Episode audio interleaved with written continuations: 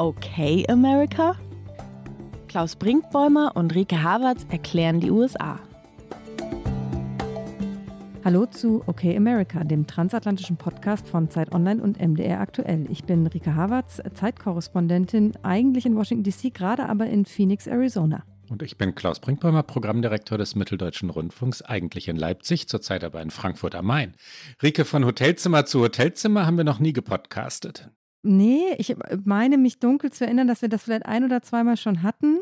Ich hatte auf jeden Fall, ist es das erste Mal, seit ich jetzt wieder hier bin, dass ich wieder diese beige US-amerikanische Hotelzimmeroptik habe. Aber ich meine, wir hatten es auch schon mal, dass du mal unterwegs, aber selten, selten. Selten. Ich sollte nicht so absolut formulieren, das nehme ich mir für die heutige Folge ich, vor. Ich sehe auf jeden Fall, sehe ich eine grüne Wand hinter dir? Grüne Wand, ja, ja. Ja, ist auf jeden Fall schöner als bei mir. Ich bin im, ich weiß gar nicht, ich darf ja gar keine Werbung machen. Ich bin in einer dieser Ketten, die alle gleich aussehen. Also da geht man ja immer in Räume und denkt, es könnte eine x-beliebige andere Hotelkette auch sein, weil alles gleich ist. Ich sage jetzt was ganz Verwegenes an bestimmten Orten, so mit bestimmten Blicken aus dem Fenster. Man muss schon ein bisschen suchen, aber dann hat Frankfurt was von New York. das ist aber in der Tat verwegen. Aber gut, wenn du dich heimisch fühlst, dann äh, ist ja alles in Ordnung. Phoenix ist ist, äh, der Blick aus Phoenix Hotelzimmern ist schön. Ich bin in Downtown, ist so ein bisschen typisches, klassisches amerikanisches Downtown-Gefühl plus natürlich äh, Palmen und Kakteen. Das macht es ein bisschen besonders hier, was natürlich auch sehr schön ist. Du wirst gewiss gleich noch von deiner Reise erzählen. Unsere Hörerinnen und Hörer werden es wissen. Wir machen eine sehr aktuelle Sendung, in der zum Stand der Aufnahme, also zum jetzigen Zeitpunkt, Mittwoch, später Abend in Deutschland, noch gar nicht alle Stimmen der Midterm Elections, der Zwischenwahlen ausgezählt sind. Es ist noch nicht klar, welche Partei wo die Mehrheiten errungen hat. Wir versuchen uns trotzdem an einer ausgeruhten, ich schaue dich an, Rike, du wirst durch die Nacht gearbeitet haben, ausgeruhten äh, Deutung, Analyse dieser Wahl ich sag mal, für mich halb ausgeruht. Aber ja, ähm, so, so ungefähr. Aber das sind ja diese Nächte, die dann auch spannend sind. Und da will man ja eigentlich gar nicht äh, schlafen gehen, weil man äh, CNN guckt und äh, auf die New York Times äh, Needle starrt und dann noch versucht, ähm, irgendwas halbwegs Einordnendes dazu zu schreiben. Insofern ist das schon okay. Da kommt man dann schon ganz gut durch. Anstrengend ist es eher auf so Wahlveranstaltungen von Republikanern, wo ich eben äh, am Dienstagabend war bei äh, der Republikanischen Partei hier in Phoenix, Arizona, äh, wo man sehr, sehr lange auf Carrie Lake wartete, auf die wir gleich sicher noch zu sprechen kommen. Und die Musik war einfach sehr, sehr, sehr, sehr laut. Und es sind diese, diese Trump-Playlisten. Da ist gar nicht alles schlecht, ähm, aber es ist einfach diese stete äh, Wiederholung und Übersteuerung und dann zu versuchen, sich dabei zu konzentrieren. Und da dachte ich irgendwann, ich möchte jetzt in mein beiges Hotelzimmer, wo einfach Stille herrscht. Ich dachte gerade, wir sollten kurz die New York Times Needle erklären. Damit zeigt die New York Times an, wie eine Wahl mutmaßlich ausgehen wird. Ja, wenn es äh, eindeutig ist, dann ist die Nadel ganz weit links oder ganz weit rechts, je nachdem, ob es äh, um die Demokraten oder die Republikaner als mutmaßliche Wahlsieger geht. Und manchmal, so in dieser Wahlnacht, steht die Nadel ganz lange in der Mitte oder ganz leicht nach rechts oder links geneigt. Und es ist wirklich dramatisch, allein auf diese Nadel zu schauen. Was, Rike, haben wir schon gelernt? Ach, was haben wir schon gelernt? Der äh, befürchtete, aus demokratischer Sicht befürchtete rote Tsunami, wie er hier genannt wurde in den letzten Tagen vor der Wahl, der ist, unabhängig davon, wie es jetzt endgültig noch ausgehen wird, ausgeblieben. Rot, wir sagen das noch einmal, ist die Farbe der Republikaner, Blau ist die Farbe der Demokraten hier in den USA. Und auch wenn es immer noch so sein kann, dass die Republikaner beide Mehrheiten in beiden Kammern des Kongresses gewinnen, ist es nicht das, was man im politischen gerne den Erdrutschsieg nennt. Also sie haben nicht äh, so einen Landslide hingelegt, wie sie gehofft hatten und wie die äh, Demokraten befürchtet hatten. 2018 gab es eine Blue Wave, da wurde dieser Begriff, so erinnere ich es, als auf jeden Fall als erstes Mal so genutzt. Eben da haben ganz, ganz viele demokratische, vor allen Dingen äh, Abgeordnete im Haus gewonnen und deswegen äh, Trump eben die letzten zwei Amtsjahre schwieriger gemacht, weil sich die Mehrheiten gedreht haben. Und jetzt war eben von dem roten Tsunami die Rede und der ist definitiv aus ausgeblieben. Ja, und wenn man in die jüngere amerikanische Geschichte zurückblickt, um die Bedeutung dieser Zwischenwahlen noch einmal kurz zu erklären, helfen, glaube ich, zwei Zahlen wirklich ganz gut. 1994 wurde der damalige Präsident Bill Clinton abgestraft. Die Republikaner gewannen bei den Zwischenwahlen 54 Sitze und das ist dann eine Welle oder eben ein Erdrutsch, egal welche Metapher man wählen möchte. Barack Obama 2010 verlor 63 Sitze, beziehungsweise seine Partei, die Demokraten verloren 63 Sitze. Auch da ein Erdrutsch. Danach dann ein Kongress, ein Repräsentantenhaus, das gegen den amtierenden Präsidenten ausgerichtet ist, geradezu feindselig ist. Triumphierend verhält sich dann die Partei, die nicht den Präsidenten stellt, gegen den Präsidenten. Das ist oft die, ja, Deadlock ist, das, das ist der amerikanische Begriff, die die Spaltung dann zementiert in Washington, Handlungsunfähigkeit das, was das Land eigentlich immer beklagt, ja, they don't get anything done in Washington, das sagen viele, viele Menschen in Amerika, das führen die Wählerinnen und Wähler traditionell selber herbei, weil sie so ungeduldig sind. Und dann eben, das sagten wir gerade, nach zwei Jahren einer Präsidentschaft nehmen sie Rache dafür, dass der Präsident nicht sämtliche Probleme Amerikas in diesen zwei Jahren gelöst hat. Um zur aktuellen Wahl zurückzukommen, diesmal nicht. Jedenfalls nicht so. Das war definitiv dieses Mal nicht so. Es ist auch nicht so, dass die Demokraten jetzt feiern können. Ich glaube, das wäre auch verfrüht. Es haben sich einige interessante Sachen gezeigt, finde ich. Zum Beispiel, dass Staaten wie Florida und Ohio, die traditionell eigentlich immer Swing States waren, mittlerweile, glaube ich, eher raus sind aus den Bundesstaaten, auf die man dann immer so gebannt starrt, weil sie so entscheidend sein können. Und was sich äh, außerdem gezeigt hat, es sind jetzt andere wenige Staaten, die eben darüber entscheiden. Und das ist etwas, was so absurd, finde ich, oft ist, wenn man hier lebt. Das ist so ein riesiges Land, äh, weit über 300 Millionen Menschen. Am Ende gucken sie alle auf zwei, drei, vier Bundesstaaten, weil da entscheiden sich politische Schicksale. Und viele, viele andere Stimmen spielen keine Rolle. Und das zeigt sich eben jetzt auch wieder bei diesen Midterm-Elections, dass, ähm, glaube ich, äh, niemand wirklich, bis auf vielleicht einige individuelle äh, House of Representative-Wahlkämpfe, äh, die aus äh, besonderen Gründen besonders spannend waren, aber fürs große Ganze blickt die Nation auf einige wenige Bundesstaaten, auf einige wenige Rennen. Und das verengt zum einen diesen diesen politischen Prozess so und zum anderen symbolisiert es, dass dieses Land so krass gespalten ist und dass es auch nach diesen Midterm-Elections nicht anders sein wird. Es ist nicht so, dass man jetzt sagen kann, oh, ähm, auch wenn es ein Split-Ticket gab, was wir, glaube ich, gleich nochmal erklären, bedeutet es, dass sich ähm, Amerika aus dieser Polarisierung befreit hat. Meine Wahrnehmung ist das nicht so. Es ist die Frage, wie extrem Amerika gewählt hat in dieser Wahl, aber es zeigt einfach, wenn wir jetzt gleich äh, noch näher auf Arizona und Nevada und Georgia vor allen Dingen gucken werden, dass eben drei Bundesstaaten über die Handlungsfähigkeit von Joe Biden entscheiden werden. Polarisiert bleiben die USA, gespalten also bleiben sie allemal. Die Gesellschaft ist eine gespaltene, aber es ist nicht ganz so scharf wie befürchtet oder erahnt, ja. Meine Prognose jedenfalls war falsch, dass die Demokraten wirklich abgeräumt werden würden. Das ist schlicht nicht passiert. Man kann schon sagen, dass Joe Biden unbeliebt genug ist. Ja, der hat die, die Demokraten haben die Wahl ums Repräsentantenhaus mutmaßlich verloren. Sie haben einige wichtige Gouverneursposten zwar gehalten, andere verloren. Joe Biden ist kein beliebter Präsident. Seine Beliebtheitswerte sind nicht hoch. Aber andererseits ist auch Donald Trumps Partei, sind die Republikaner, jetzt nicht rauschend gewählt worden. Das hatten wir gerade schon. Man kann also nicht sagen, dass die amerikanische Gesellschaft derart erregt, wütend, erhitzt sei, dass sie bedingungslos Donald Trump folge, mehrheitlich ihm folge. So war es nicht. Das ist nicht passiert. Wollen wir mal die Zwischenstände in, es geht ja um zwei Kammern des Kongresses, das sagtest du vorhin schon, so wie es jetzt aussieht, erklären. Es ist später Mittwochabend, deutscher später Mittwochabend, als wir aufnehmen. Im Moment steht es im Rennen um den Senat 48 zu 49 aus demokratischer Sicht, 49 zu 48 also aus republikanischer. Es geht um insgesamt 100 Sitze im Senat, zwei pro Bundesstaat. 50 bedeuten, 50 zu 50 bedeuten theoretisch ein Patt, im wahren Leben nicht, weil die Vizepräsidentin dieses Patt auflösen kann. Anders gesagt, den Demokraten genügen 50 Sitze, den Republikanern nicht. Die brauchen 51. 49 zu 48 steht es. Was ist noch offen, Rike? Es sind noch drei Bundesstaaten offen, Georgia, Nevada und Arizona. Und in Georgia, das wissen wir auch schon, wird es eine sogenannte Run-off-Election geben.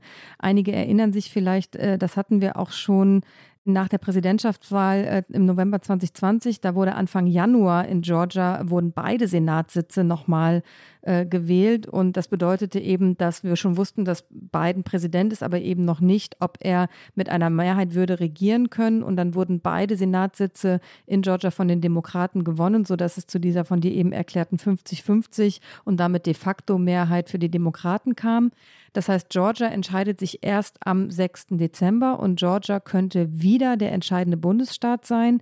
Nevada und Arizona sind noch offen. Sie sind too close to call, wie es bei CNN immer heißt. Also da sind beide noch sehr dicht beieinander.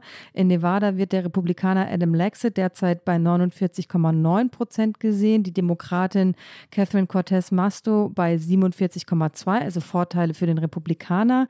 In Arizona ist der Demokrat Mark Kelly hingegen vorne, 52,1 Prozent gegenüber Blake Masters 45,7 Prozent. Das sieht sehr deutlich aus. Ich weiß aber, da ich gerade in Arizona bin und das sehr eng verfolge, dass hier allein in Maricopa County, das ist dieser berühmte Bezirk, in dem eben auch Phoenix liegt, in dem äh, gut 60 Prozent der Stimmen in Arizona verteilt werden. Da hieß es vor ein, zwei Stunden, dass es noch 400.000 Stimmen gibt, die ausgezählt werden müssen. Das heißt, hier wird äh, vor dem äh, späten US-amerikanischen Abend, also dann weit in den deutschen Vormittag hinein, über diese Stimmen gar keine Aussage getroffen werden können. Und dann ist eben sowas wie 52 zu 45 doch nicht mehr so eindeutig, wenn man weiß, wie viele Stimmen noch ausgezählt werden und wenn man weiß, dass traditionell die Stimmen, die am Wahltag abgegeben werden, eher Republikanern helfen, weil Demokraten eher in der Tendenz Briefwahl machen, Early Voting machen. Das heißt, Arizona sieht momentan eher demokratisch aus, Nevada eher republikanisch, kann sich alles ändern. Wenn eine Partei beide Staaten gewinnt, dann sind die Mehrheiten verteilt, dann spielt Georgia keine Rolle mehr. Wenn sich auch da wieder es aufteilt, äh, jede Partei gewinnt einen Bundesstaat, dann werden wir am 6. Dezember alle wieder nach Georgia blicken. Denn dann, ich gehe jetzt in den Konjunktiv, stünde es 50 zu 49 aus Sicht der Republikaner. In Georgia hat der Republikaner Herschel Walker 48,7 Prozent der Stimmen ergattert, Raphael Warnock, sein demokratischer Gegner, 49,2.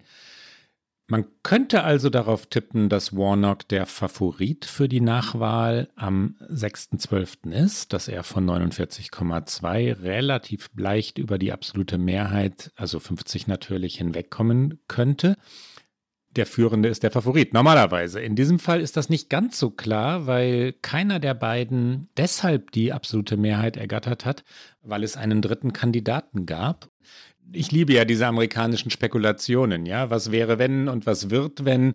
Chase Oliver heißt dieser Mann, ein Libertärer, der also eher auf der konservativen Seite angesiedelt werden könnte. Knappe zwei Prozent der Stimmen, so hieß es zuletzt, habe er. Und wenn die wiederum eher in republikanische Richtung wandern, dann wanderten, Konjunktiv haben wir, haben wir versprochen, dann wäre es wieder offen.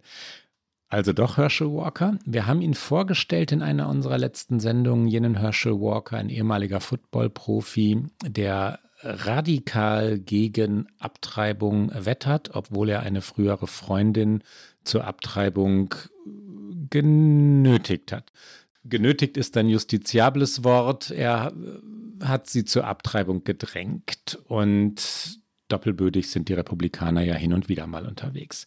Ich finde, Georgia, ich hake da ganz kurz ein, weil wir gerade so den Deep Dive schon machen. Ich finde, Georgia ist so wahnsinnig interessant, weil es so wahnsinnig viel zeigt. Ähm, ah, wahnsinnig und wahnsinnig. Na, ich habe ein paar Wortwiederholungen, man möge es mir verzeihen. Ich bin ein bisschen schlaflos tatsächlich.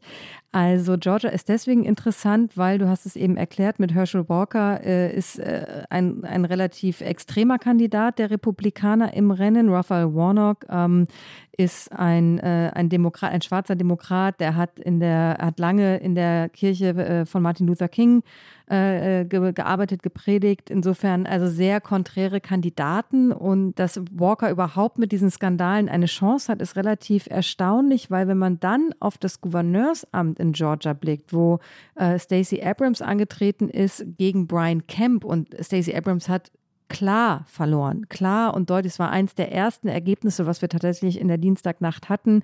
Stacey Abrams hat das auch sofort eingeräumt und Brian Kemp wiederum ist eher ein Establishment-Republikaner. Es ist eigentlich einer, den Trump zum Beispiel überhaupt nicht mag, den Trump auch in der äh, parteiinternen Vorwahl nicht äh, endorsed hat, nicht unterstützt hat. Und äh, da zeigt sich äh, die, die Ambivalenz innerhalb der konservativen Partei in einem Bundesstaat, dass äh, Brian Kemp durchkommt gegen Stacey Abrams, eine, eine schwarze Frau, äh, Hoffnungsträgerin der Demokraten für lange, lange Zeit. Sie hatte Georgia an Joe Biden im Grunde geliefert. Sie hatte diesen Staat für ihn äh, möglich gemacht, ihn zu gewinnen. Möglich gemacht das ist auch falsches Deutsch, aber ähm, die Hörerinnen wissen, was ich meine. Und äh, jetzt hat sie verloren und es ist eine wirklich bittere und auch traurige Niederlage. Es hat mich echt auch so ein bisschen bewegt, dass sie es nicht geschafft hat. Und dann guckt man auf das Ticket der Senatoren und sieht einen Herschel Walker und denkt, wie kann es sein? Wie kann es sein, dass in einem, in einem Bundesstaat, wo die gleichen Bürgerinnen und Bürger wählen, Brian Kemp und Herschel Walker gleichsam noch Chancen haben? Also Brian Kemp hat es ja schon geschafft und Walker kann noch eine Chance haben. Da komme ich mit der Logik nicht ganz so hinterher, aber das zeigt eben, wie interessant es gerade ist und wie interessant es auch parteiintern jetzt werden wird nach den Midterm Elections. Ich musste gerade schmunzeln, als du gesagt hast, sie habe Georgia an Biden geliefert, weil das äh, so klassisches amerikanisches, ne? She, she delivered the state to him. Ich glaube, im Deutschen sagen wir das. Doch, wir sagen, wir beide sagen das. Ja, ich glaube, man sagt es definitiv nicht, aber ich, es ist so schön, weil es eben, das mag ich ja manchmal im Englischen so gerne, dass diese Sprachbilder so wahnsinnig gut auf den Punkt bringen, was damit gemeint ist. Und ich wüsste tatsächlich gar nicht, wie man es so schön und präzise auf Deutsch ausdrücken könnte. Deswegen ähm, habe ich es, glaube ich, in meinen deutschen Sprachgebrauch mit übernommen. Wahrscheinlich würde man sagen, sie hat diesen Bundesstaat für ihre Partei gewonnen oder so, aber es ist ein, es ist komplizierter und das Amerikanische ist in dem Punkt wirklich präzise. Ne? Es, meint, es sagt das, was es meint, das, was es bedeutet. In der anderen Kammer, im Repräsentantenhaus, steht es jetzt im Moment 204 zu 176 für die Republikaner. Ganz wichtig zum Verständnis, 218 Sitze bringen die Mehrheit. Beiden Parteien also fehlen noch Sitze für diese Mehrheit. Es werden besonders viele Stimmen noch in Kalifornien ausgezählt, das traditionell demokratisch ist, nicht immer und nicht überall. Es gibt sehr konservative Teile Kaliforniens. Es gab ähm, konservative Gouverneure wie Arnold Schwarzenegger. Ich glaube nicht, dass das für die Demokraten reichen wird. Ich glaube nicht, dass Kalifornien ihnen noch die Mehrheit im Repräsentantenhaus bringen kann. Dafür ist der Abstand zu groß. Reichen also dürfte das nicht. Es ist übrigens meistens so, dass auf Kalifornien gewartet wird, schon wegen der Zeitverschiebung. Da wird einfach später gewählt. Meistens ist es unwichtig, weil Kalifornien immer demokratisch ist und das ist von vornherein eingespeist. Ob es diesmal noch spannend wird, was glaubst du? Ich glaube es auch eher nicht. Ich glaube, dass das Repräsentantenhaus, ähm, auch da könnte ich jetzt nochmal, also weil es so John King auf CNN zuzuhören, ist auch ähm, so ein, ein verlässlich, wohlig, familiäres Gefühl, wenn man hier häufiger Wahlen in den USA begleitet und bei CNN ist ja eins der Schlagworte Key Race Alert und ein anderes, was äh, John King immer sagt, wenn er an seiner ähm, Zauberwand steht, äh, wo er alle Prognosen erklärt, äh, sagt er immer, it's a narrow path to victory. Also er sagt dann immer, wie eng der Korridor wird für eine Partei oder einen Kandidaten, um noch zu gewinnen. Und ich habe es ihn gerade eben noch sagen hören, dass es für die Demokraten wirklich nur noch ein, ein ganz, ganz enger Korridor ist, um tatsächlich die Mehrheit im Repräsentantenhaus zu verteidigen. Und ich glaube auch, auch eher nicht mehr daran. Und was würde dann daraus folgen? Dann wäre fast ein bisschen egal, ob der Senat demokratisch oder republikanisch bleibt, weil für die Politik von Joe Biden würde es auf jeden Fall äh, eine, eine, eine, Hürde bedeuten, die äh, nicht zu über, also die kaum zu überwinden ist, wenn das Repräsentantenhaus an die Republikaner fallen würde. Weil sich das auf Budgetverhandlungen auswirken würde, es würde Störfeuer natürlich bedeuten. Die Republikaner würden sich ermutigt fühlen, gegen Joe Biden das zu versuchen, was sie den Demokraten so übel nehmen. Amtsenthebungsverfahren, die die Demokraten gegen Donald Trump angestrengt haben, haben einige republikanische Kandidaten und Kandidatinnen ja bereits angekündigt. Ob es dafür einen Grund gibt oder nicht, spielt gar keine wesentliche Rolle. Sie haben gesagt, Sie tun das Gleiche, what you did to us, was ihr uns angetan habt.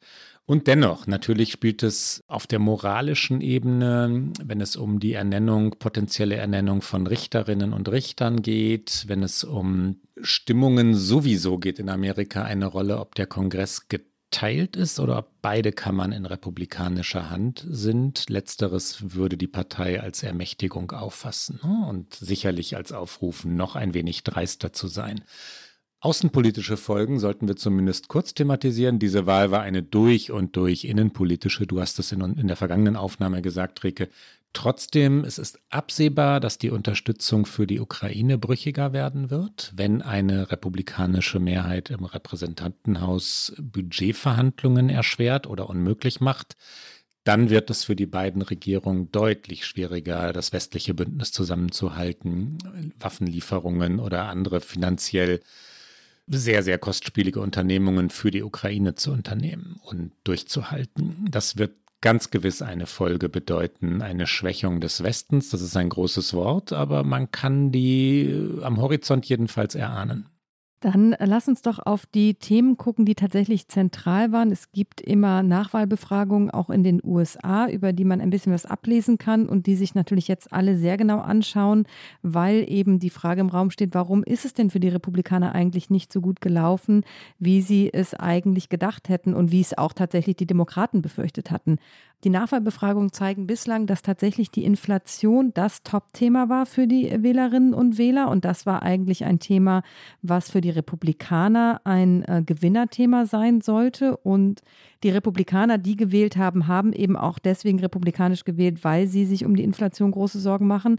Und als zweites Thema kam aber tatsächlich, und das war etwas, was ähm, auch ich unterschätzt habe, war das Thema Schwangerschaftsabbrüche und das Recht auf Schwangerschaftsabbrüche. Also Abortion war tatsächlich das zweite Thema, was die Leute bewegt hat, wählen zu gehen. Und ich hatte es ein bisschen gehofft, man hatte es im Sommer gedacht, dass das nochmal sehr mobilisieren würde. Und dann war es aber in den letzten Wochen so ruhig um dieses Thema geworden und das Thema Inflation und, und die, die Stimmen der Republikaner waren eben deutlich lauter geworden, sodass ich nicht vermutet habe, obwohl ich es ähm, aus rein persönlicher Sicht als Frau wäre es für mich, würde ich in den USA wählen, das Top-Thema zu, zu schauen, dass ich eine Partei, Kandidatinnen, Kandidaten wähle, die dafür sorgen, dass Frauen ein Recht darüber haben, über ihren eigenen Körper zu entscheiden. Und ähm, ich kann hier nicht wählen, deswegen ist es für mich äh, leicht, das jetzt zu sagen, weil ich darf ja hier nicht wählen.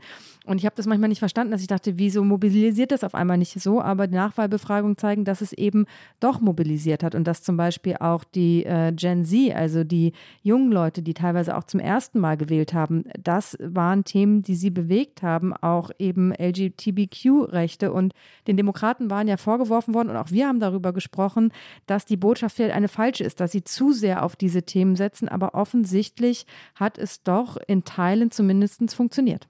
Man könnte sich sogar fragen, ob es nicht noch besser funktioniert hätte, wenn sie nicht davon abgewichen wären in den letzten Wochen, weil ja Politik auch immer etwas sich selbst bestätigendes hat und das schließt äh, unsere Welt, Rike, die Medienwelt explizit ein. Ja, dann sagen alle Kommentatoren, Kommentatorinnen sowie dann irgendwann auch alle Politiker und Politikerinnen, Klammer auf, ist es nicht, nicht ganz klar, was zuerst kommt, Klammer zu, dass Abtreibung nicht mehr das zentrale Thema sei. Aber worauf gründet das eigentlich? Ja, ein paar Befragungen, ein paar Umfragen also, die nicht ganz klar waren und die These überall wiederholt war offensichtlich falsch.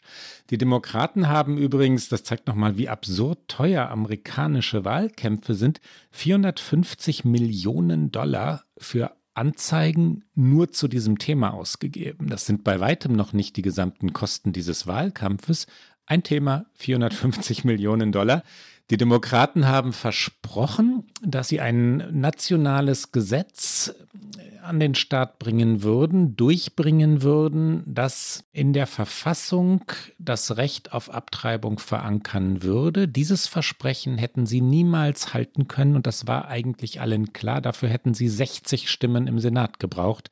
Dass sie die nicht bekommen würden, war von Anfang an klar. Dieses Versprechen also war ein hohles ein leeres und trotzdem haben sie mit dem Thema Recht auf Schwangerschaftsabbruch Recht auf Freiheit, Recht auf Selbstbestimmung für, für Frauen, für die Frauen Amerikas sehr viel mehr Stimmen geholt, als prognostiziert worden war neben Themen auch interessant zu gucken, wie einzelne Wählergruppen sich bei diesen Midterms entschieden haben. Und da zeigen die Nachwahlbefragungen zum Beispiel fürs Repräsentantenhaus, dass 49 Prozent der unabhängigen Wählerinnen und Wähler sich für die Demokraten entschieden haben und 47 Prozent für die Republikaner. Das heißt, die, die sich keiner Partei zugehörig fühlen, haben sich eher Richtung Demokraten entwickelt und das ist im Vergleich zu den letzten vier Midterm-Elections äh, eine Veränderung. Das war vorher anders, dass sich die Unabhängigen eher Richtung Republikaner bewegt haben.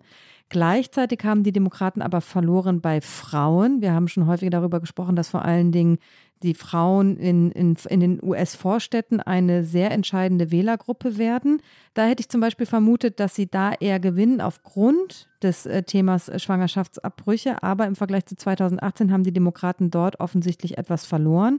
Und wo sie auch verloren haben, das hatten wir schon angedeutet, dass sich da sehr viel verändert, ist ähm, bei äh, Latino-Wählerinnen und Wählern. Also da ist es nicht mehr so, dass die Demokraten einfach äh, sicher einen Haken hintersetzen können hinter jeden Latino-Vote im Land, sondern das verändert sich. Und ähm, die Frage ist, was das jetzt in der Gesamtschau bedeutet. Die Themen, über die wir gesprochen haben, haben sich als wahlentscheidend herausgestellt, aber anders, als wir es vielleicht erwartet hatten.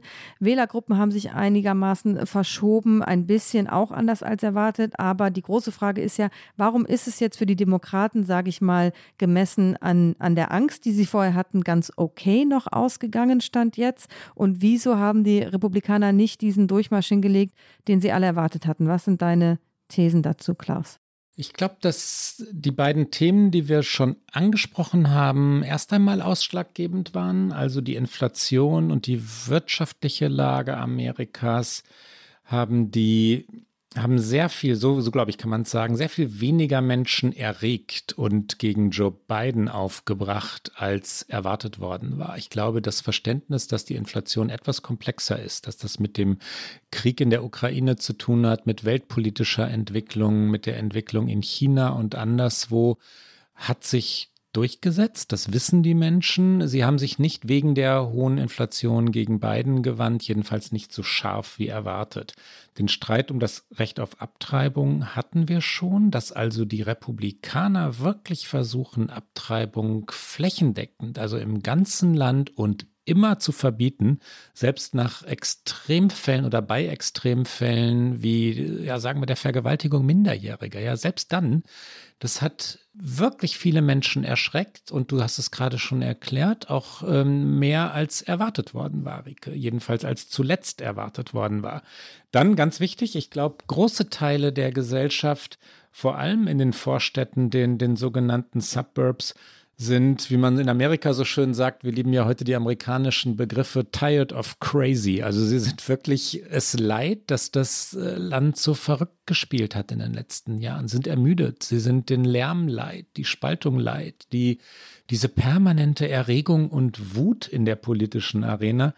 Und das schließt dann direkt an, an, an vielleicht den vierten Punkt, wenn man es mal auf vier Thesen konzentrieren will. Diese ständige Erzählung vom vermeintlichen Wahlbetrug, also diese, diese permanent wiederholte Geschichte, dass Donald Trump um den Sieg von 2020 betrogen worden sei, ja, das interessiert seine Fangemeinde und, ähm, und die Fangemeinde ist aber nicht so groß, wie man vielleicht noch gedacht hätte oder wie auch wir vielleicht noch vor kurzem gedacht hätten. Es hat die Leute jedenfalls nicht bewegt. Und diese Erzählung hat etwas Erschöpfendes. Sie ist vor allem rückwärts gewandt. Hat sie irgendetwas mit dem Leben der Menschen heute zu tun? Nein, selbstverständlich nicht. Gezündet hat es nicht. Ne? Es sind einige Kandidaten und Kandidatinnen durchgekommen mit der Geschichte vom ja, Betrug an Donald Trump und mit der Solidarisierung, aber viele andere eben auch nicht. Das ist auch eine interessante äh, Beobachtung, äh, die man jetzt so kurz nach den Wahlen zeigen kann, dass die Menschen und das ist nicht immer so, eher ein Split-Ticket gewählt haben. Und das ist wieder ein amerikanischer Begriff den ich äh, kurz erkläre, weil es stehen eben sehr, sehr viele Kandidatinnen und Kandidaten auf einem Wahlzettel, weil ähm, es eben nicht nur ist, ähm, ich wähle meinen Senatoren oder meine Senatorin, dann wähle ich womöglich noch meinen Abgeordneten ähm, der in meinem Bezirk antritt und Gouverneurin, sondern es geht runter äh, Secretary of State, Attorney General, äh, County Clerk. Also es ist wirklich ein wahnsinnig langer Zettel und ähm, ein Straight-Ticket ist, wenn man einfach eine Partei, wenn man sagt, ich bin Republikanerin und deswegen wähle ich alles republikanisch den Wahlzettel runter in einer klaren Linie und ein Split-Ticket ist, wenn man eben tatsächlich ähm, sich die einzelnen Kandidaten anguckt und sich dann eben auch auf Grundlage der Kandidaten entscheidet. Und ähm, wir alle, die, die Medien, die Bürger, die Amerikanerinnen, das internationale Publikum versuchen natürlich von diesen Zwischenwahlen immer auch etwas Nationales abzuleiten. Und wir haben darüber gesprochen, dass es auch immer eine Abstimmung über die bisherige Arbeit des Präsidenten ist. Und das stimmt auch. Es stimmt aber eben auch, dass es nicht nur, und deswegen es ist eben keine Wahl nur auf nationaler Ebene, sondern es ist eben auch eine Wahl, die ganz viel auf Bundesstaatenebene stattfindet, die in den einzelnen Bezirken stattfindet. Ich war hier in Phoenix natürlich auch am Dienstag vor Wahllokalen unterwegs und habe natürlich erstmal den Anfängerfehler gemacht, dass ich die Leute direkt vom Wahllokal angequatscht habe, bis ich die Schilder sah, die überall aufgestellt waren. Sie waren allerdings auch nicht so wahnsinnig groß, dass man hier in Maricopa County äh, zumindest äh, 75 äh, Fuß Abstand halten muss. Also das sind knapp 23 Meter. Und äh, in diesem Bereich dürfen sich eben nur Offizielle, die eben daran beteiligt sind, diese Wahl durchzuführen, nähern und die Menschen, die tatsächlich wählen gehen. Und alle anderen müssen quasi auf der anderen Seite de, de, de dieser 75-Foot-Marke stehen bleiben. Und äh, ich habe es natürlich sofort übersehen, bin dann sehr freundlich angesprochen worden von äh, einem Offiziellen, der dann aus dem Wahllokal kam und sagte, also hier dürfen Sie keine Interviews führen. Er war super freundlich. Ich so, oh, es tut mir leid. Ja, ist ja kein Problem. Und dann musste ich halt quasi auf die andere Seite des Bürgersteiges und versuchen, die Leute dann von daher so quasi so rüber zu rufen. Oder wenn sie zu ihren Autos gelaufen sind, bin ich ihnen so hinterherge ge gegangen. Und da habe ich eben natürlich mit unterschiedlichen Leuten gesprochen. Und eine Frau sagte mir, ähm, dass sie sich eben am Nachmittag vorher hingesetzt hätte und sich eben diesen Wahlzettel angeguckt hätte und sich mit jedem einzelnen Kandidaten, ob jetzt mit jedem einzelnen, aber sie hätte den Nachmittag Zeit gehabt, um sich mit den Kandidatinnen und Kandidaten auseinanderzusetzen. Und das fand ich eine total interessante Aussage, dass sie nicht, wie man das eben oft hier hört, gesagt hat, ich bin Demokratin, ich wähle auch demokratisch. Sie hat mir gar nicht gesagt, ob sie demokratisch oder republikanisch wählt. Auch sehr interessant. Hier in Arizona habe ich mit niemandem gesprochen, der offen gesagt hat, wie er wählt. Und ähm, auch ganz interessant, ich habe mit einigen gesprochen, wo ich gedacht hätte, in den ersten fünf Minuten, ich wette, die wählen demokratisch. Und dann kamen fünf Aussagen, wo ich dachte, ah ja, okay, vielleicht doch nicht. Also auch das war interessant, aber ich fand es super cool, dass sie gesagt hat, nee, ich habe mich da total lange mit beschäftigt und da habe ich den Eindruck gewonnen und das hat sie eben auch dann bestätigt, dass sie ein Split-Ticket gewählt hat, dass sie eben nicht nur entlang ihrer Parteipräferenz gewählt hat. Rike, wenn wir eine Reise kreuz und quer durch Amerika machen oder anstreben, natürlich leider, leider nur eine erträumte, gedachte, virtuelle und also uns bei einigen Orten kurz aufhalten, da wo es interessant war. Wir können unmöglich alle Wahlen erklären, dafür sind es schlicht zu viele. Beginnen wir doch mal ganz kurz mit einer Zusammenfassung von zwei Wahlen, Wahlergebnissen. Deshalb, weil wir über diese Wahlkämpfe geredet haben. Kathy Ockel in New York, die Gouverneurin, hat gewonnen und ist deswegen ich zögere jetzt gerade, korrigiere mich bitte, Rike, die erste Gouverneurin in der Geschichte New Yorks, was ein wirklich historisches Ereignis ist. Ich habe es jetzt nicht nachgeschaut, deswegen schaue ich dich etwas fragend an. An solchen Stellen sollte man keine Fehler machen, aber ich bin mir sicher, es gab noch nie eine weibliche Spitze im Gouverneursamt, eine Gouverneurin im Bundesstaat New York. Kathy Ockel war es natürlich schon, aber weil der Vorgänger Andrew Cuomo zurücktreten musste, sie war nicht gewählt. Und jetzt ist sie für eine volle Amtszeit gewählt. Und du hast auch recht, es ist so, sie ist die erste Frau. Hast du schnell gegoogelt? Na, ich weiß es tatsächlich, weil ich es gestern Abend gelesen habe. Ah, okay. Beto O'Rourke in Texas hat sehr viel Geld verbrannt für die Demokraten. Jenseits der 70 Millionen Dollar hat dieser Wahlkampf gekostet und der hat den Amtsinhaber Greg Abbott trotzdem nicht geschlagen. Er hat eindeutig verloren. Es gibt eine, einige Bezirke ganz nah an der mexikanischen Grenze, wo Migration das zentrale Thema ist, die O'Rourke gewinnen konnte, aber wirklich nur dort. Der Rest von Texas ist republikanisch und bleibt es auch diesmal. Wohin wollen wir noch schauen? Ich würde sagen, wir schauen auf jeden Fall noch nach Pennsylvania, weil das eins der ganz engen Rennen war, weil viele dachten, da wird sich die Senatsmehrheit vielleicht entscheiden und vielleicht würde es sich da tagelang hinziehen. Jetzt ist es eins der stabilen Ergebnisse, die wir haben. Dort hat nämlich äh, John Fetterman den äh, Dr. Oz geschlagen, über den wir in der vergangenen Sendung schon gesprochen haben, den Fernseharzt. Groß geworden ist äh, Dr. Oz von Oprah Winfrey tatsächlich, die dann kurz vor der Wahl John Fetterman ihr Vertrauen ausgesprochen hat. Also sie hat sich quasi gegen den Mann gestellt, den sie im Fernsehbusiness groß gemacht hat. Aber Fernsehen ist halt das eine und Politik ist das andere. Fetterman hat halt den äh, Senatssitz jetzt wieder demokratisch. Also es ist der, der erste, und jetzt sage ich wieder so ein eingedeutschtes, äh, komisches Wort, geflippte, geflippte ja, natürlich. Geflippte Senatssitz. Also ähm, das ist der Sitz, den die Demokraten zurückerobert haben. Und ähm, das sah sehr viel enger aus, als es jetzt am Ende war, weil John Fetterman hatte einen äh, Schlaganfall im Wahlkampf.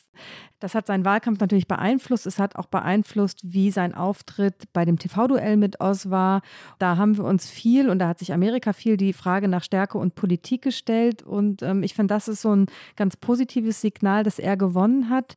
Wir hören vielleicht mal ganz kurz rein in seine Siegesrede, weil es ist so ein, ähm, und auch interessant, er hat nämlich nicht unbedingt Bidens Botschaft von wir müssen die Demokratie verteidigen äh, groß im Wahlkampf gespielt, sondern er ist eher tatsächlich, wie es für Pennsylvania ein eben Staat mit, mit vielen konservativen Ecken, mit viel äh, Arbeiterklasse. Er ist eher auf Wirtschaftsthemen gegangen und er, er, ist auf die Bühne gegangen, als er gewonnen hatte und hat gesagt, uh, we held the line, also wir haben Stand gehalten. Das ist auch so ein sehr schöner amerikanischer Ausdruck. Und dann hat er gesagt, ich habe nie gedacht, dass wir alle diese Bezirke von Rot zu Blau drehen können, eben äh, die entsprechenden Parteifarben.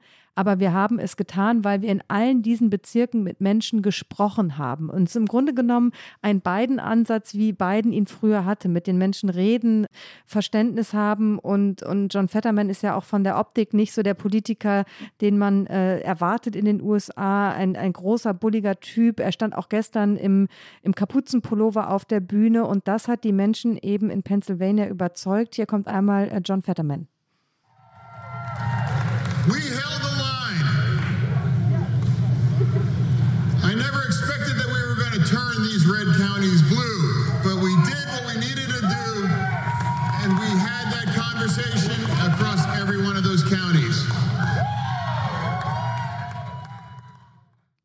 Auch äh, in Pennsylvania hat sich einer der absoluten Trump-Kandidaten, also einer der, der im Grunde jede Lüge von Trump wiederholt, der einer der ganz Radikalen im Feld war, Doug Mastriano. Er hat sich auch nicht durchgesetzt. Er wollte Gouverneur werden und er hat verloren gegen äh, Josh Shapiro. Das heißt, in Pennsylvania haben sich die Menschen ähm, auf beiden Ebenen, Gouverneursebene wie Senatsebene, für die demokratischen Kandidaten entschieden. Eine Überraschung. Rico, und was macht der von dir so geschätzte Geliebte gar, Bundesstaat Ohio? Ach, da habe ich ein bisschen geweint gestern, innerlich geweint ja, da hängt mein Herz natürlich immer ein bisschen drin und äh, da hat es eben ein Trump-Kandidat geschafft. JD Vance hat äh, gewonnen und das gegen Tim Ryan, einen Demokraten, der nicht besonders demokratisch aufgetreten ist im Wahlkampf, weil man das in Ohio eigentlich äh, nicht machen kann, wenn man gewinnen will. Also man kann kein linker Demokrat sein in Ohio und ähm, JD Vance hat wirklich leicht gewonnen, sehr eindeutig. Es war auch eines der ersten Ergebnisse, die feststand und ja, das finde ich schon ein bisschen traurig für Ohio. Und ich habe es ja eingangs schon gesagt, ich glaube, Ohio ist nicht mehr das, was es lange war, nämlich ein entscheidender Swing State. Ich glaube, dass Ohio sich eher zu einem solide republikanischen Staat entwickelt hat. Und dann schauen wir doch nach Florida, ins schöne, manchmal etwas spießige, oft sonnige Florida. Und das tun wir deshalb, wir haben es vor vier Wochen schon einmal erklärt, Rike. Ron DeSantis ist der Mann, um den es dort geht. Ich rede natürlich von der Gouverneurswahl. DeSantis stand zur Wiederwahl als Gouverneur Floridas. Und er hat, bleiben wir doch mal im Amerikanischen, einen Landslide hingelegt, also einen Erdrutschsieg, 20 Prozentpunkte Vorsprung. Und in einer Wahl wenn man jetzt mal auf das ganze Land blickt, in der die Republikaner überall, überall, überall hinter den Erwartungen zurückbleiben, einen derartigen Sieg hinzulegen, bedeutet fast zwangsläufig, so ist die politische Welt, so ist die Medienwelt Oha, das ist ein kommender Präsidentschaftskandidat. Und da wir über Ron DeSantis reden, der ohnehin schon als kommender Präsidentschaftskandidat galt, kann man jetzt folgern, an dem kommen die Republikaner nicht mehr vorbei. Trump übrigens hat Ron DeSantis gewarnt, nicht anzutreten 2024 bei der Präsidentschaftswahl. Trump hat gesagt, er wisse mehr als jeder andere über DeSantis, er kenne ihn besser als jeder andere. Trump hat mal wieder einen Spitznamen gefunden, da musste ich wirklich lachen. Ron DeSanctimonious nennt Trump Ron DeSantis. Sanctimonious heißt scheinheilig. Lustig, nicht lustig. Es gibt Komiker, Jimmy Kimmel zum Beispiel, die sagen, wieso ist das äh, ein Spitzname? Trump wollte nur Ron DeSantis sagen und spricht halt so. Das fand ich komisch, ja. Ja, ähm, äh, Trump ist natürlich äh, ähm, erbost, hört man äh, von den US-Journalistinnen hier, die sehr nah an seinem Umfeld dran sind. Er hat ja auch in Florida seine Stimme abgegeben und wurde dann natürlich auch gefragt, ob er denn nun DeSantis gewählt hätte. Und da hat er nur sehr knapp gesagt, ja, ja, das hätte er, aber das kann Trump nicht gefallen, dass äh, Ron DeSantis so äh, glorreich durch diese Wahl gegangen ist. Und DeSantis hat sich natürlich auch entsprechend gefeiert. Ja, er hat sich gefeiert. Ich wollte noch ganz kurz einen Gedanken zu Ende führen, bevor er mir wieder entschlüpft. Ron DeSantis hat etwas fortgeführt, was die Republikaner in den vergangenen Jahren schon begonnen haben. Das fing mit Donald Trump an, nämlich, dass sie so nach und nach die sogenannten Blue-Collar Voters, also die Arbeiterschaft Amerikas zu sich gezogen haben, die über Jahrzehnte demokratisch gewählt hatte und gewählt hatten die plötzlich bei den Republikanern waren, ja, weil sie Donald Trump verehrten. Und dann kamen die hispanischen Wählerinnen und Wähler dazu, kubanische Einwanderer, mexikanische Einwanderinnen und Einwanderer und viele mehr, und Ron DeSantis hat in all diesen Gruppen in Florida immer noch einmal zugelegt. Und auch das macht ihn zu einem potenziellen Präsidentschaftskandidaten. Wir haben schon, als wir über ihn geredet haben, gesagt, der Mann ist rechtspopulistisch. In Deutschland würde man zu vielen Positionen auch rechtsextrem sagen. Er ist ein Culture Warrior, ein Kulturkrieger, der gegen ja, Homosexualität, gegen Homosexuelle wettert oder es hetzt, das richtige Verb an dieser Stelle. Er ist im taktischen und strategischen Sinne durchtriebener als Donald Trump. Man könnte sagen, er ist der bessere Donald Trump und auch deswegen wird Donald Trump schon wissen, warum er ihn fürchtet. Aber du hast gesagt, er habe gefeiert. Ron DeSantis hat gefeiert. Er hat gesagt, die Freiheit ist da und die Freiheit wird bleiben. Dank der überwältigenden Unterstützung der Menschen in Florida haben wir nicht nur die Wiederwahl gewonnen, wir haben die politische Landkarte verändert. Danke für einen historischen Sieg. Wir verpflichten uns der Freiheit. Wir erhalten Recht und Ordnung aufrecht. Wir schützen Elternrechte. Wir respektieren unsere Steuerzahler und wir lehnen woke Ideologie ab. Hier Ron DeSantis. Today, after four years, the people have delivered their verdict. Freedom is here to stay. Now, thanks to the overwhelming support of the people of Florida, we not only won election, we have rewritten the political map. Thank you for honoring us with a win for the ages. We, we have embraced freedom. We have maintained law and order. We have protected the rights of parents. We have respected our taxpayers, and we reject woke ideology. Ja, schön war auch die Familienaufstellung bei Ron DeSantis. Das war schon alles sehr präsidial inszeniert, wie er äh, mit seiner Frau und den drei Kindern äh, die eine Tochter auf dem Arm auf die Bühne trat. Ähm, das sah schon sehr nach äh, First Family Inszenierung aus und er wird, glaube ich, äh, ganz sicher eine prägende Figur in der Republikanischen Partei. Und vielleicht noch ein allerletzter Blick auf Arizona. Zum einen, weil ich hier bin, zum anderen, weil wir äh, über Arizona auch schon gesprochen haben, weil alle in den USA über Arizona sprechen, weil hier eben von den republikanischen Kandidatinnen und Kandidaten die meisten Wahlleugner auf dem Wahlzettel standen, angeführt von Carrie Lake, die hier gerne Gouverneurin werden möchte und das Rennen ist immer noch offen. Ähm, dann äh, Blake Masters, über den wir schon gesprochen haben, weil eben hier auch der entscheidende Senatssitz noch liegt und dann gab es eben auch Menschen wie Mark Fincham, der State Secretary werden wollte, der bei einer potenziellen Wahl sehr viel Einfluss auf das gehabt hätte, was mit der Zertifizierung von Wahlergebnissen in Arizona passiert. Mark Fincham liegt deutlich zurück. Ich glaube, er hat keinerlei Chance mehr, dieses Amt zu gewinnen, was eine Beruhigung darstellt, weil dann, selbst wenn Carrie Lake gewinnt, es nicht so ist, dass alle Ämter in diesem Bundesstaat so besetzt sind, dass die Republikaner wirklich mit dem Wahlrecht oder auch eben mit Wahlergebnissen Missbrauch betreiben könnten, was sie zwar so offen nicht sagen, aber immer wieder insinuieren. Und ich habe Carrie Lake jetzt in den letzten Tagen mehrfach gesehen und wir haben sie auch schon mal vorgestellt. Sie ist diese sehr perfekt inszenierte Fernsehpersönlichkeit, die sie eben war. Äh, in Arizona kennt sie einfach jeder, weil sie über 20 Jahre hier gearbeitet hat. Und sie ist im Auftritt wahnsinnig gut. Und sie hat am Dienstag nach ihrer Stimmabgabe vor den Journalistinnen und Journalisten gestanden. Und sie, sie schafft es einfach wahnsinnig gut, mit welcher großen Ruhe sie darüber spricht. Und da hat sie natürlich nicht gesagt, ich glaube, dass die Wahlergebnisse manipuliert sind. Aber weil sie wahrscheinlich geahnt hat, dass es knapp werden würde, hat sie eben eben da schon angedeutet, dass, ähm, dass es eben Probleme gab bei einigen äh, Wahllokalen. Die gab es. Es gab ein Problem mit Druckern, die wurden aber sofort gelöst. Es war kein Problem. Dann hat die Republikanische Partei versucht, die Wahllokale hier länger offen zu halten. Das haben aber Richter abgelehnt, weil es eben gar nicht zu so großen Verzögerungen kam, dass man das hätte machen müssen. Und ähm, Carrie Lake hat immer gesagt, wenn ich Gouverneurin bin, dann werde ich dafür sorgen, dass die Wahlen ähm, fair und ehrlich sind. Also sie hat quasi immer schon angedeutet, Vielleicht geht es hier auch nicht mit rechten Dingen zu. Und jetzt, wo es so knapp ist, könnte es natürlich passieren, dass Carrie Lake sagt, wenn dann ein Ergebnis verkündet wird und es knapp für ihre Konkurrentin Katie Hobbs ist, ich akzeptiere das nicht. Sie hatte auch bei der Stimmabgabe ihre Anwältin dabei, die dann auch noch Statements abgegeben hat. Und ähm,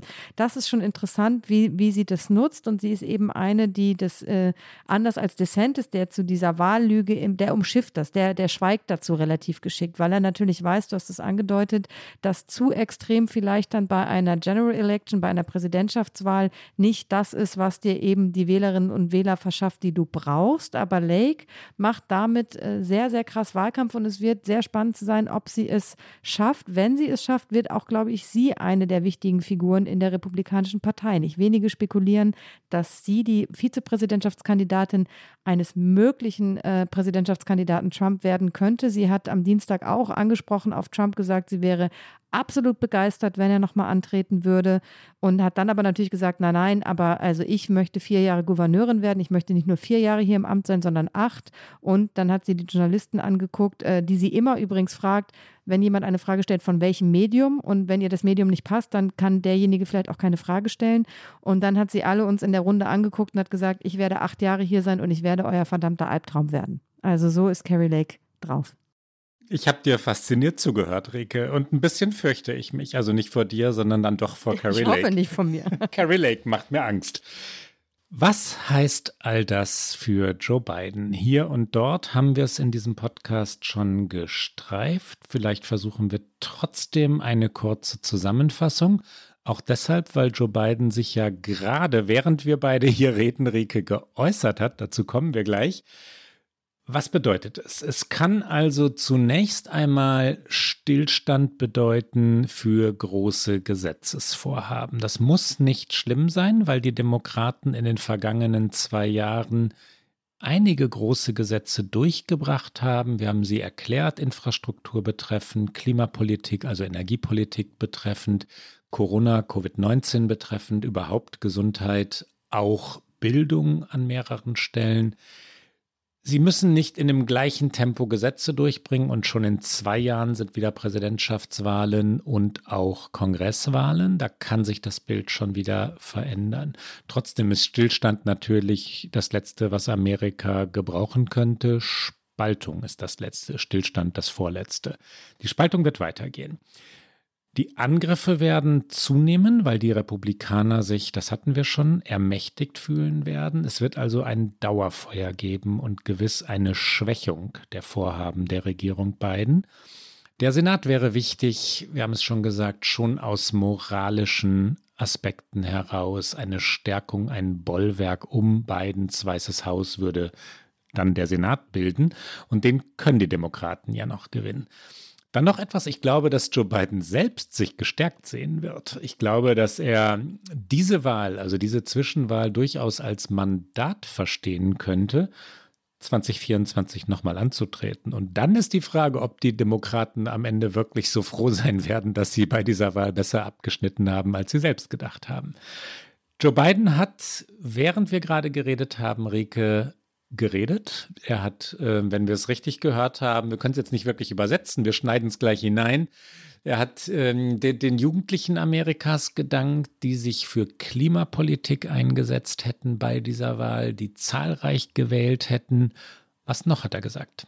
Er hat äh, gesagt, dass die Menschen mit dieser Wahl die Demokratie hätten schützen wollen. Also er ist nochmal auf diese Demokratiebotschaft eingegangen.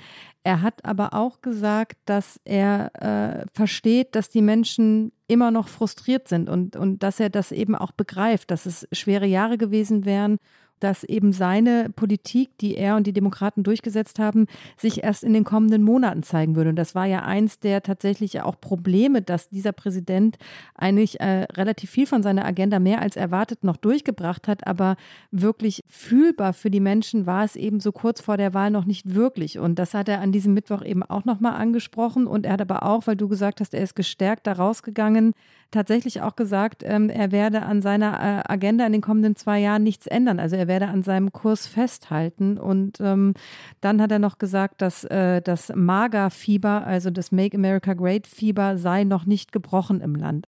Er hat es also tatsächlich eher als Stärkung für sich und seine Partei begriffen. Natürlich muss er auch versuchen, ein Wahlergebnis in seinem Sinne zu drehen, aber er musste eben auch nicht so sehr drehen, weil die Ergebnisse ihm und den Demokraten eben in gewissen Bereichen durchaus recht Recht geben. Und äh, hier hören wir ihn einmal, wie er eben sagt, dass das auch eine Wahl war, um die Demokratie zu schützen. And another thing that we know is that voters uh, spoke clearly about their concerns about raising costs, the rising costs that they're and, and the need to get inflation down. There's still a lot of people hurting. They're very concerned. And it's about crime and public safety. And they sent a clear and unmistakable message that they want to uh, preserve our democracy and protect the right to choose uh, in this country. And I especially want to thank the young people of this nation who I'm told, I haven't seen the numbers, uh, voted historic numbers again. And uh, just as they did two years ago. And they voted to continue addressing the climate crisis, gun violence, their personal rights and freedoms, and the student debt relief. Für Donald Trump, auch das noch einmal zusammenfassend an dieser Stelle, wir hatten ja auch Trump schon mehrfach heute, war es ein gemischter Abend, eher ein enttäuschender, ein frustrierender.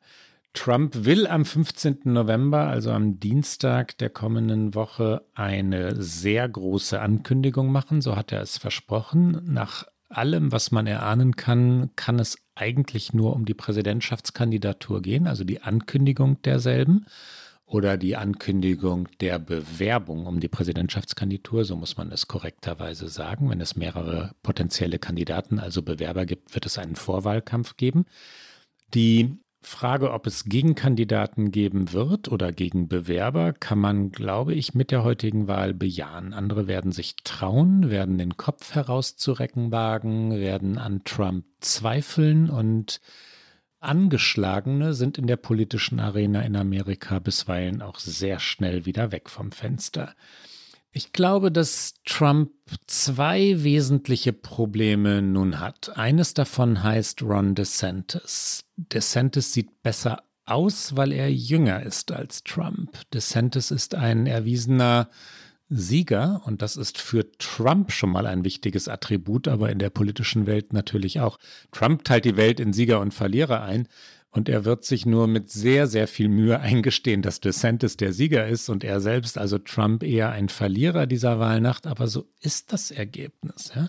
Auch wenn Trump nicht kandidiert hat in dieser Wahl, aber es wurde über Trump abgestimmt und das nicht rauschend. Dass Trump als Verlierer gilt, ist das zweite Problem neben DeSantis.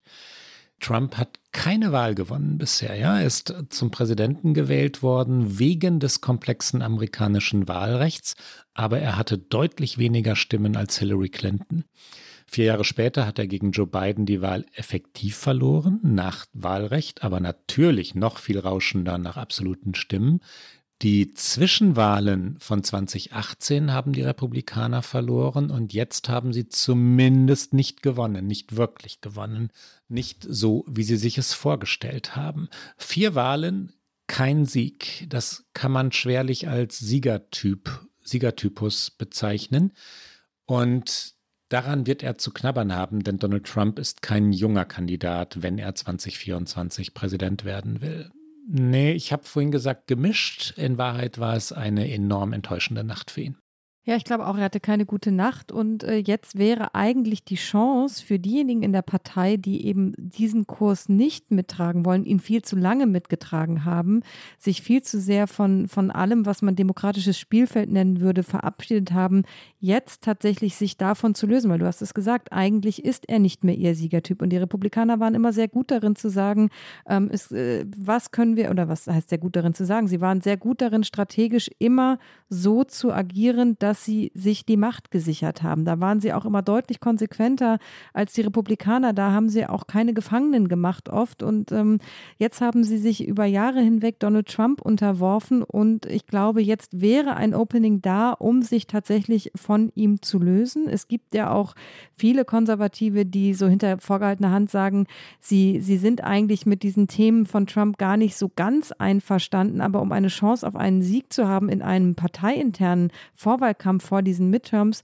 war es äh, einfacher, auf diese Trump-Karte zu setzen, weil sie höhere Chancen versprochen hat zu gewinnen. Jetzt sind die Ergebnisse eben anders. Sie sind nicht so, dass alle Trump-Kandidaten sich durchgesetzt haben. Es haben sich einige durchgesetzt. Es haben sich zu viele durchgesetzt, als dass man jetzt sich wieder beruhigt anderen Themen zuwenden könnte. Ich glaube, über die Gefährdung der Demokratie muss zwingend weiter gesprochen werden in den USA. Das hat auch diese Wahl nicht verändert und es wäre gefährlich, ähnlich wie nach der Wahl 2020 bei Joe Biden, als dann dieses Gefühl vorherrschte, es ist ja noch mal gut gegangen und jetzt ist wieder ein Demokrat im Weißen Haus und Demokratie gerettet. Jetzt können wir uns wieder anderen Dingen zuwenden. Und ähm, wenn es jetzt eben nicht ganz so schlimm ausgeht für die Demokraten wie erwartet, ist, glaube ich, die, die Verführung groß, genau das wieder zu sagen. Und ich glaube, das ist gefährlich, weil sich durch diese äh, Masse an Kandidaten, die sich auf unterschiedlichen Ebenen durchgesetzt hat, eben jetzt diese Falschinformationen, diese Lügen, diese Propaganda in die Institutionen durchzieht und damit aus den Institutionen heraus äh, agiert, um diese Institutionen im Grunde genommen zu unterwandern. Und das ist, glaube ich, gefährlich und das greift eine Demokratie an und das darf man nicht vergessen. Aber für Trump selbst war es ein schlechter Abend und ähm, ich könnte mir vorstellen, dass es jetzt Versuche geben wird, sich von ihm zu lösen. Rike, wollen wir zum Finale, zum Abschluss ein so, so, tatsächlich so ganz und gar nicht vorbereitetes, das fällt mir jetzt in diesem Moment ein, Wahlquiz 2024 machen? Ein, ein, ein Tippspiel? Was meinst du denn mit Quiz? Quiz oder Tipp? Du, du meinst, wer, wer gegen wen antritt? Wir erfinden schon wieder ein neues Wort, äh, halb Englisch, halb Deutsch. Tippquiz. Wird Donald Trump 2024 antreten und sich um die Präsidentschaftskandidatur bewerben? Ja. Ja. Wer wird republikanischer Präsidentschaftskandidat? Ron DeSantis. Ron DeSantis. Wer wird demokratische Präsidentschaftskandidatin oder aber Kandidat? Joe Biden. Amy Klobuchar, Pete Buttigieg, Amy Klobuchar. Wer wird Präsident oder Präsidentin? Oh. um, ähm, I take the fifth, nein. oh Gott, weil ich jetzt Joe Biden gesagt habe, muss ich auch Joe Biden sagen. Ähm, nee, wenn ich jetzt so weiterspiele, das Spiel, muss ich sagen Ron DeSantis. Und ich sage, Amy Klobuchar wird die erste Präsidentin der Geschichte Amerikas. Und ich kann nur sagen, der Wunsch ist Vater des Gedanken. Und das, nee, das war's noch nicht. Nein. Wir haben noch, wir haben, nein, natürlich war's das noch nicht. Äh, wir kommen zu unserer Abschiedsabschlussrubrik. Get out.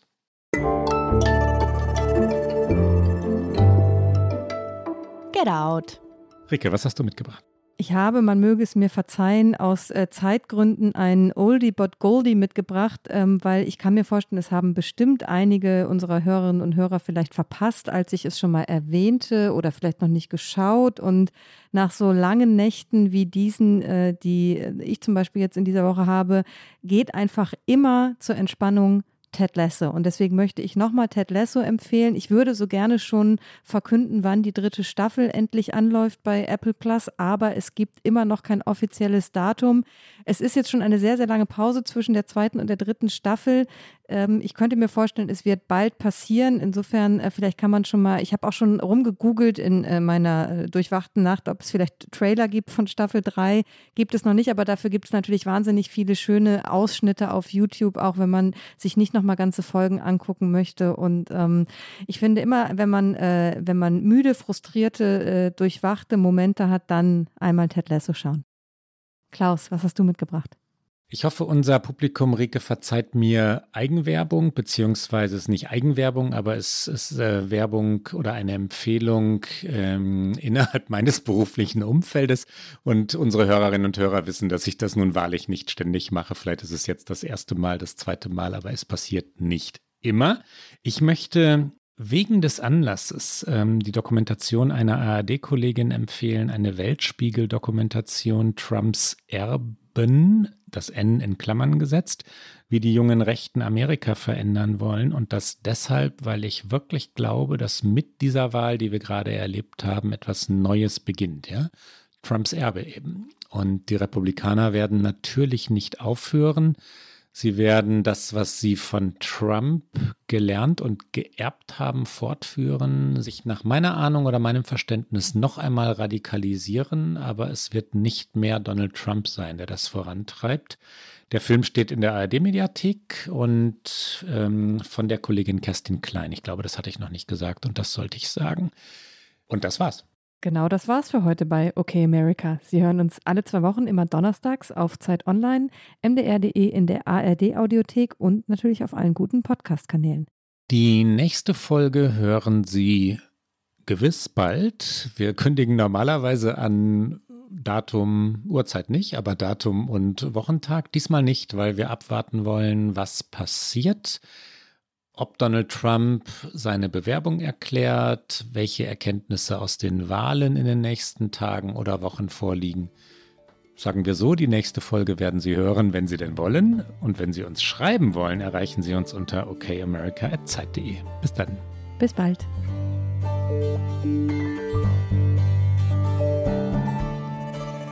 Okay America ist ein Podcast von Zeit Online und MDR aktuell. Produziert von Pool Artists.